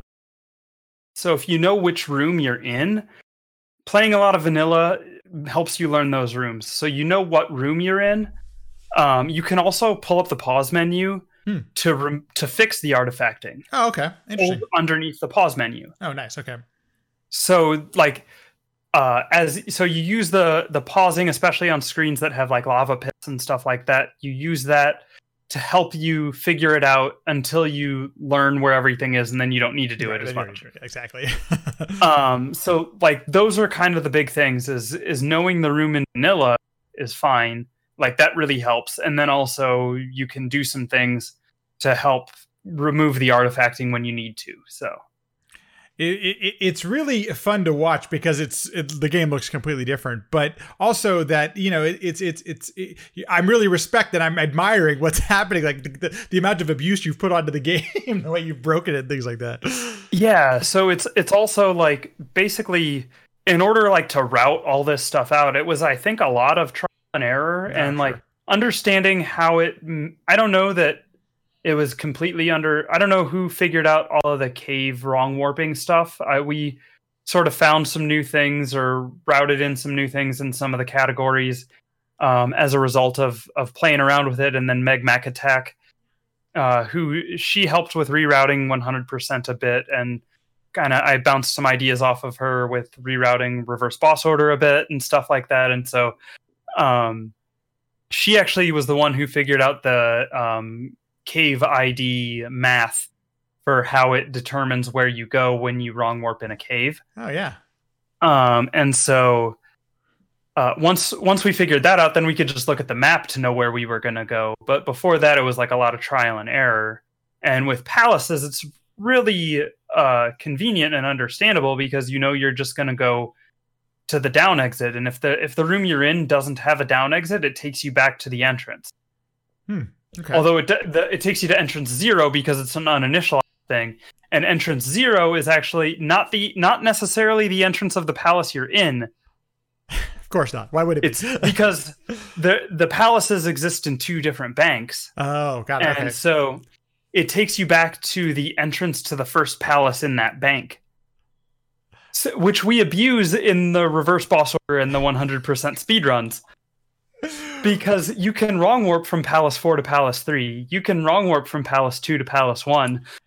and and you can start, as you're describing this, I can start to see why the the any percent of this game can be beaten so quickly, because you can you're literally manipulating all this stuff to make it the shortest right. possible route, you know?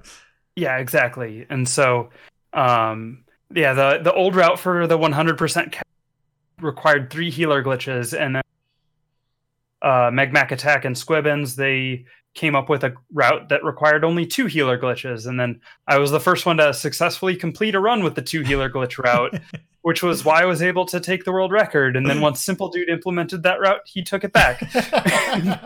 Common and, theme here, by the way. And then like with, I realized everyone in reverse boss order was getting the magical key. And I realized, well, you don't actually need to get the magical key. You're wasting about four or five minutes getting this key. Once again, so, just more doing it.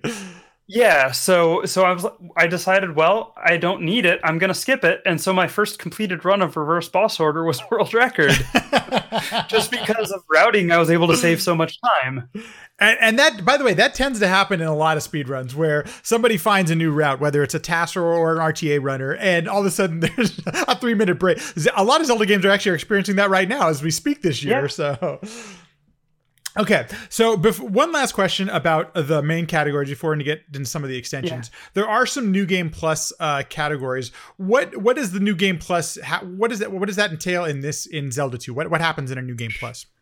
Sure. So in a New Game Plus, you start over. You have all of the spells that you've collected, and you have all of your sword techniques. So um, you'll you'll have upstab, probably well, probably upstab, definitely downstab.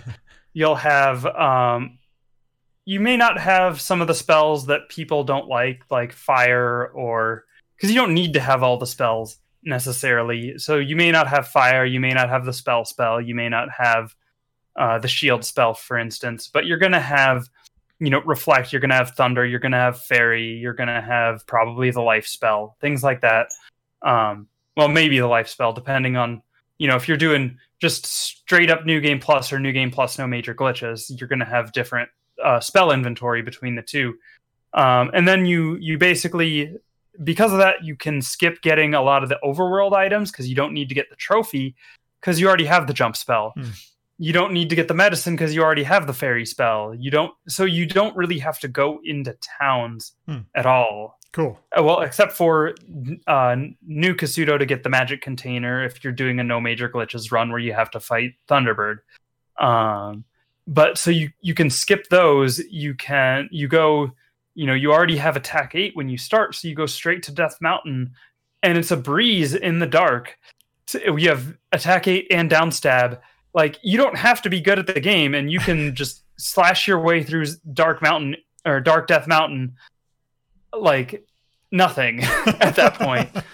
Um, so it's it's a lot of fun, really really fun and, and interesting early game in the no major glitches, but then you're you know you're not getting the heart containers and and stuff like that. You're actually not getting magic containers because you already have the thunder spell, but you're um so you only get some of the magic containers, and you're so you you have less life, less magic as you're going to the end game, and so that part gets quite a bit more challenging. Um, so it's it's a fun change, a fun way to change it up. It's a good, um, especially the New Game Plus No Major Glitches. That's like a good second category for uh, a new player. Cool. Uh, one of the things I've noticed, and I, I noticed this, I've heard the Super Mario World uh, vanilla community talk about this quite a bit, is that they love the game, and that's why they come up with all of these different categories and new categories and different ways to play oh, the yeah. game. And it's great to have so many options, especially as main categories, whether it's New Game Plus or Any Percent, or and I think it, right. it, there there's a there's a category there that can appeal to anybody, and depending on the amount of time you have as well. Right. Yeah. No. That's that's for sure. And then I mean we have the category extensions where that's. Things really get weird. So before we jump in really quick to the category extensions, uh, if you're not familiar with category extensions, they tend to be these like meme categories that are one hundred, well, I wouldn't say one hundred percent. For the most part, they're completely arbitrary. They are playing the game in a completely different way because it's fun and because right. you're trying to mix it up. What are some of uh, the, the highlights in the category extensions of Zelda two? Sure. So we have like the uh, Horsehead percent or Schmitty percent um, is uh, basically it's just...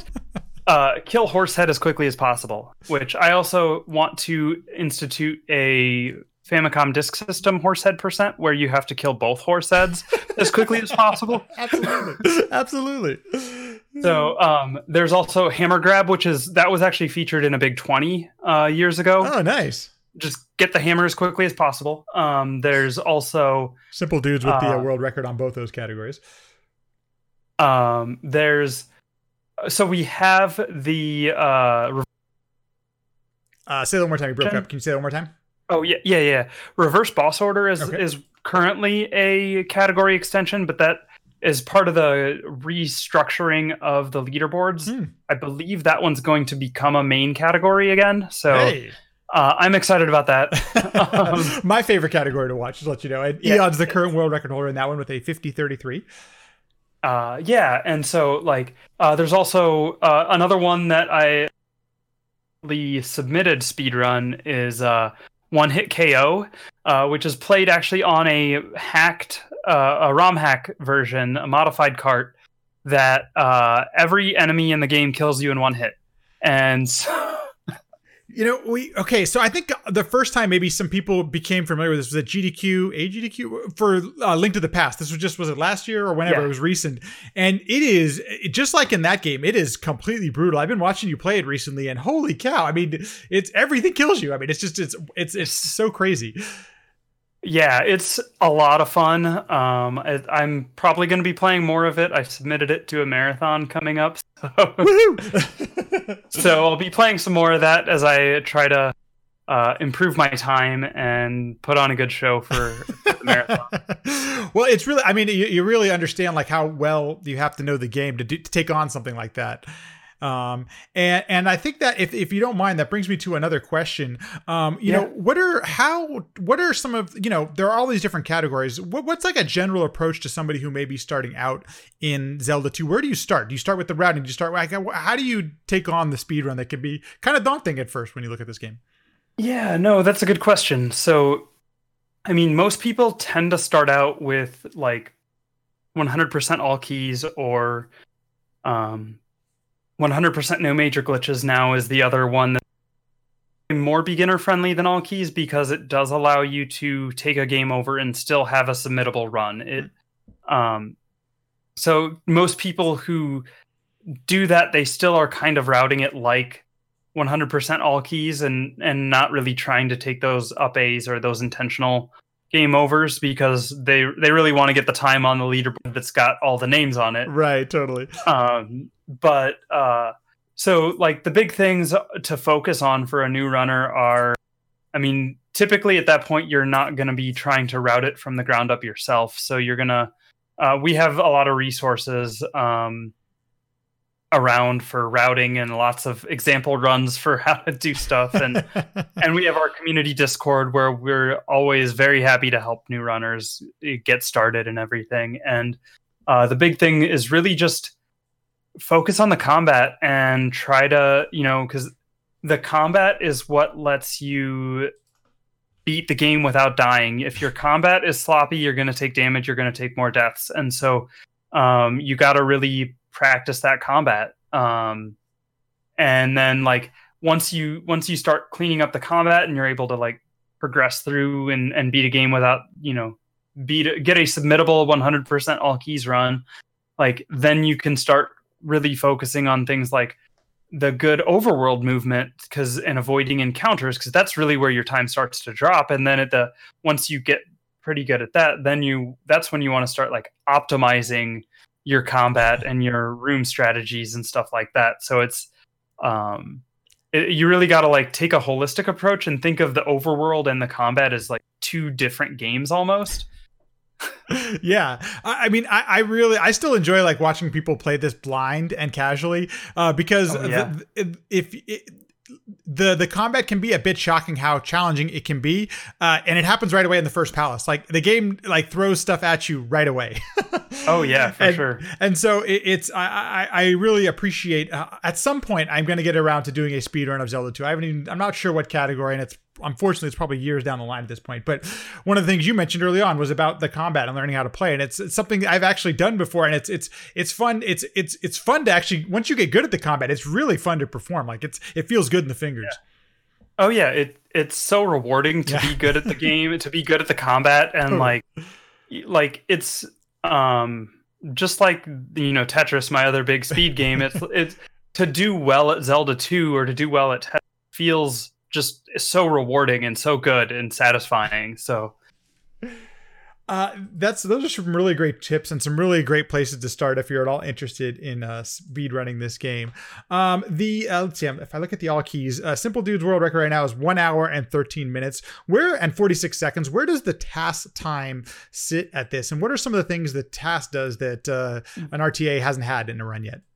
Yeah. So well, so there's a couple things. The Um, there are some absolutely ridiculous tasks of uh, of Zelda two, and um, but most of the tasks abuse uh, what we call L plus R or left plus right. Mm. So, which you can't do on a regular controller. Can't do in real and life.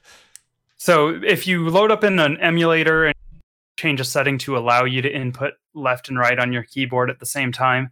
Uh, but if you load up in an emulator and you test this out, you can actually notice that Link behaves really weirdly. And if you learn to control it, you can actually send Link flying all around the screen super fast. I didn't um, understand what I was looking at when I first saw a task in this game because it look it, it doesn't look it doesn't look real.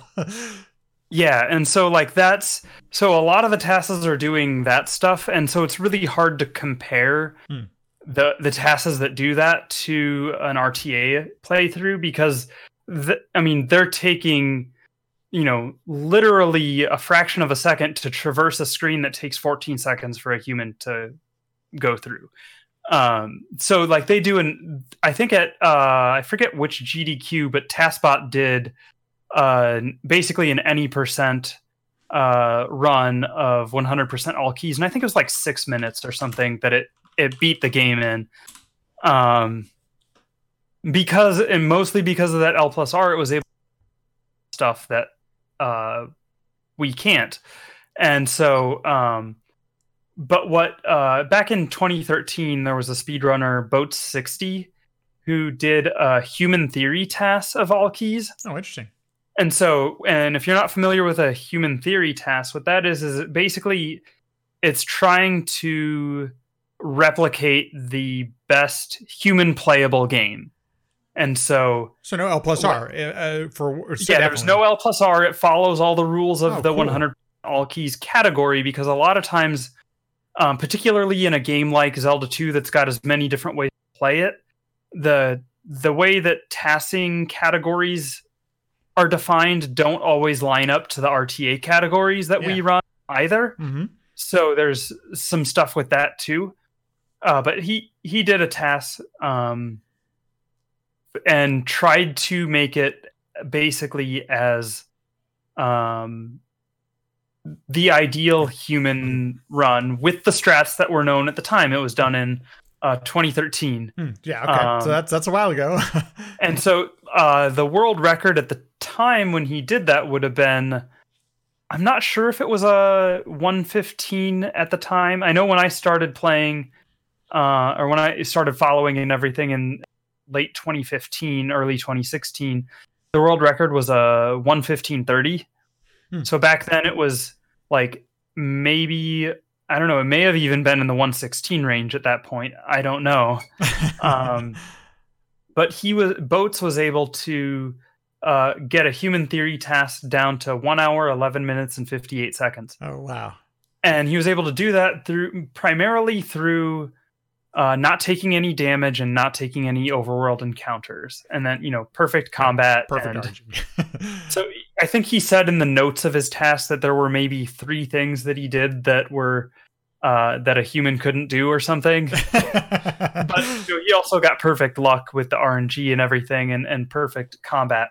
Uh, and then last year, um, Schmitty Games, who uh, he's... Uh, good speedrunner of the game as well. Um, he did a task, and he he calls it a human theory task, and I might question that. There's some things he does in there that don't quite sit right with me, but um, he was able to get it down to uh, basically through the new strats that were discovered and the new routing and, and the new everything. Um, he was able to get the run down to one hour, nine minutes, fifty-seven point four seconds. Very cool. Wow. And so he was able to take two whole minutes off of the run. That's wild. I are, I haven't. I, are those on Task Videos? Like, where would you? Are those? Because that's such a. It's it's interesting category to do. Where can you find those? Are those on YouTube or? They're just, as far as I know, it's just on their two uh, Twitch channels. Okay. I can send you the links if you want to include them. Yeah, in the show I'd love notes. to include them in the show notes, because that sounds interesting. That's not something I'm not familiar with. Like, we've had taskers on on the podcast before, and and it's really interesting that, you know, the, the one thing you you mentioned, and I think it couldn't be more important, is task notes. You know, to submit a task, you actually have to submit it with some notes and some some some right. clarifications or any sort of insight you might have to how you how you achieved this task.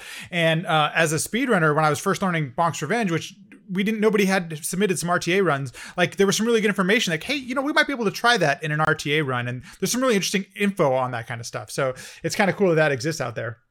Yeah. And so, um, they like, I don't, I don't know that Task Videos really specializes in the human theory. Yeah. I've never seen, I haven't They're, seen one of those before.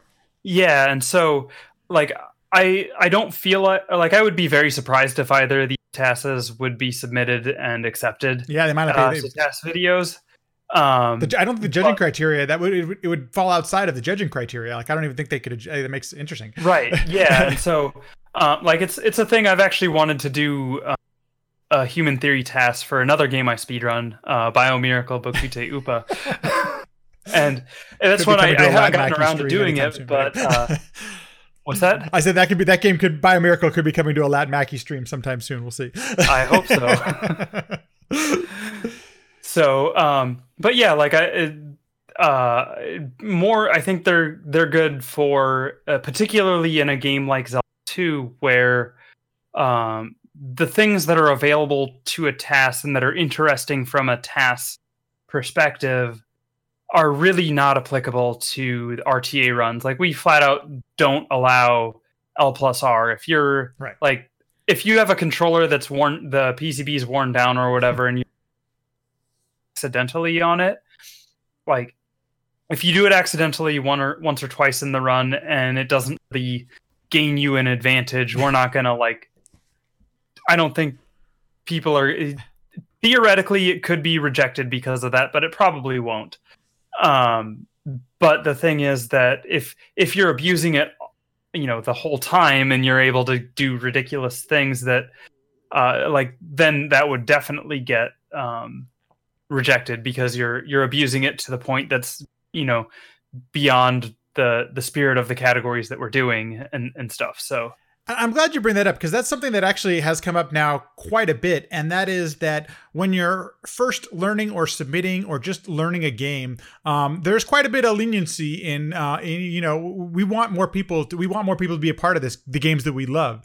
And the scrutiny really comes heavy when you get into, you know, the, the top tier times. And that's when people start to invest in original hardware and all this craziness that just, you know, that, and that, and that's, I think that that's an overarching theme. And I, I love the fact that you mentioned the spirit. It's, it's more of the spirit of the law and, and, you know, making reasonable accommodations, those kind of things. Right. Yeah. And I, I totally dig yeah. that. Um, what's, you know, we, we've covered quite a bit. Um, what's, where do you, like, or I don't know if you can predict this, but what's next for Zelda two speedrunning? This game has been broken, it seems like, you know, seven different thousand ways. So, yeah. So, I mean, I, it's possible there's some new ridiculous glitch that we don't know about or some new application of scroll lock if we enter the doors in a different way. Like, it's possible there's something like that that could mm-hmm. really open up a lot for us on on wrong warping. I don't know. It's possible we could. I, I'm not sure there's enough we can manipulate to be able to do like an arbitrary code execution because like you've got to have enough memory states to be able to write to. to be able to have a meaningful arbitrary code execution.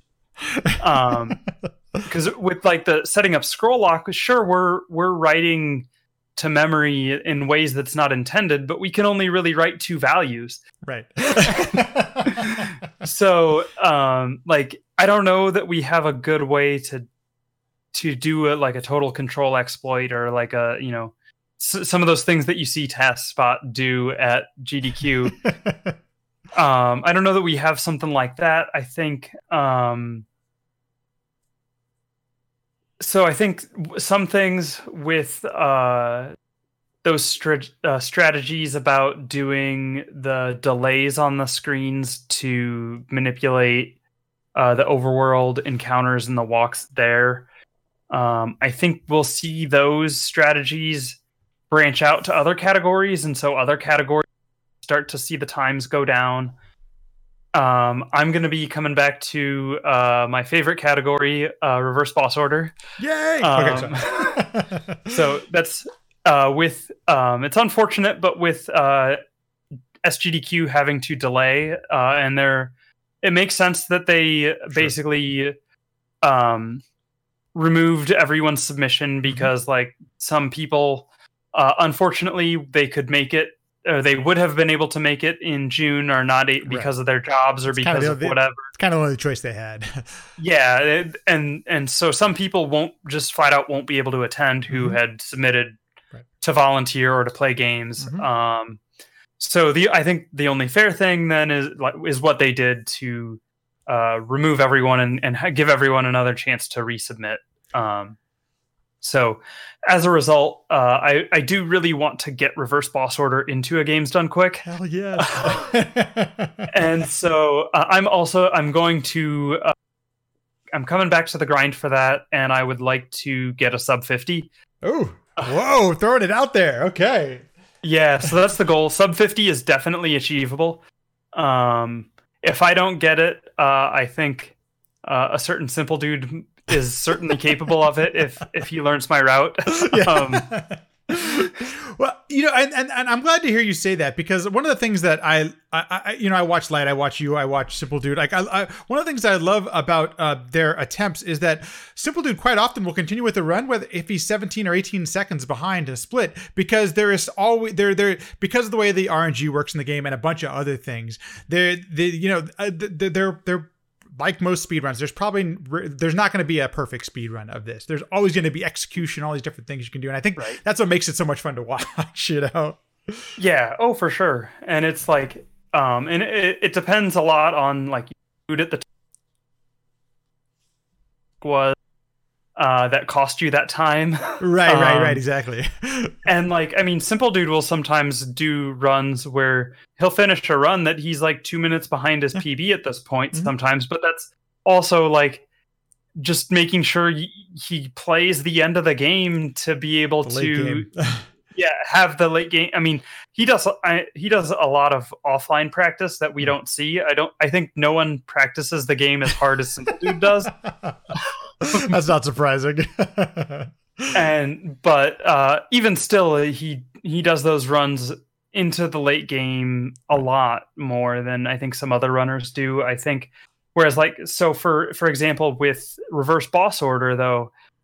If I take a game over to Thunderbird in reverse boss order, that's six minutes I lost right yeah, there. I mean, that's like, that is a run. That is the definition of run killer.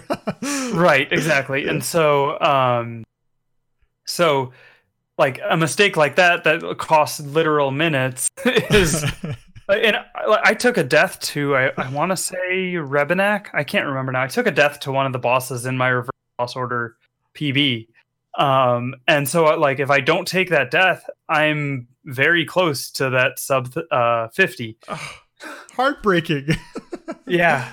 So uh, I'm, I'm obviously, uh, I'm stoked to hear that you're going to be returning to reverse boss order. And like yourself, I would love to see this get into a G D Q, obviously at some point. Um, if somebody were wanting to watch the grind, uh, where could they find you grinding this game out? Yeah, so uh, I'm on twitch.tv slash Enchantress of Numbers. Uh, you could also find me through, I have a short redirect U R L that's heck dot t v, h dash c k dot t v. Best redirect on, on Twitch. Yes, and so um, I also have, uh, I'm on Twitter at eon underscore tweets. Um, I have YouTube, that's youtube.com slash c slash Enchantress of Numbers, I think. So. Thank you so much for doing like a real geek deep dive here into Zelda two. It's uh, obviously you're oh, passionate yeah. about it. I, I I am a big fan of the game. Uh, you mentioned it earlier, but if people wanted to get uh, into this game and, and, and hang out with the community, wh- where is that Discord? How can people get uh, get into that uh, Zelda two community? Yeah, so I don't know that I have a good link for the Discord. Is it just it's, called Zelda two or? It's yeah, it's like the Zelda two Speedrun Discord, okay. I think is what it's called. Um, let me. Double check the name. Yeah, Zelda two Speedruns is what it's called. Uh, it's, but basically, it's on S R C as well. You can get it. Oh, yeah. So the link's on yep. the speedrun dot com page. Uh, if you come into my stream or really anyone's stream who's playing and speedrunning Zelda two, uh, one thing that's great about the community is we all support each other. Very supportive of new runners. So um, if you fire up a stream and you're you put in there that you're learning... Either that you're playing it blind or that you're uh, learning the speed run or whatever, I can guarantee you you're going to have at least five of us in there watching you and supporting you. And we'll give you the link to the the Discord. We'll give you all the help that you want. Um, we we just are always happy to see anyone playing our game. So you know, it's it's it's great to see people passionate about their games. I can totally relate. I it's it's pretty awesome that you that you all are that way. And uh, I can't wait to see what's next. It's still the the run. Never, I never get bored of watching it. Like I I I've, I've, I've watched people grind it for hours, and I still don't get tired of it. Yeah, I'm telling you, you got. I'm waiting for the Lat Mackey grind. Oh, one day I gotta stop like, submitting I, to marathons. I, I will be there to help. I, I can guarantee you that. Thank you so much. And thank you so much for taking the time to walk through this whole thing. I really appreciate it. And I can't wait yeah. to see you return to reverse boss order. This is going to be really exciting to watch. Yeah, thanks. Thanks, everyone, for listening and watching. If you're enjoying the podcast, subscribe, leave a review. All those things go a long way to helping out the podcast. If you'd like to continue the conversation, I'm on Twitter at Lat Mackey, or you can also join the Lat Mackey Discord, where we have a Sequence Break channel. We talk about guests. We have questions. It's really interactive, really fun. Please feel free to stop on by. Thanks so much. See you in the next one.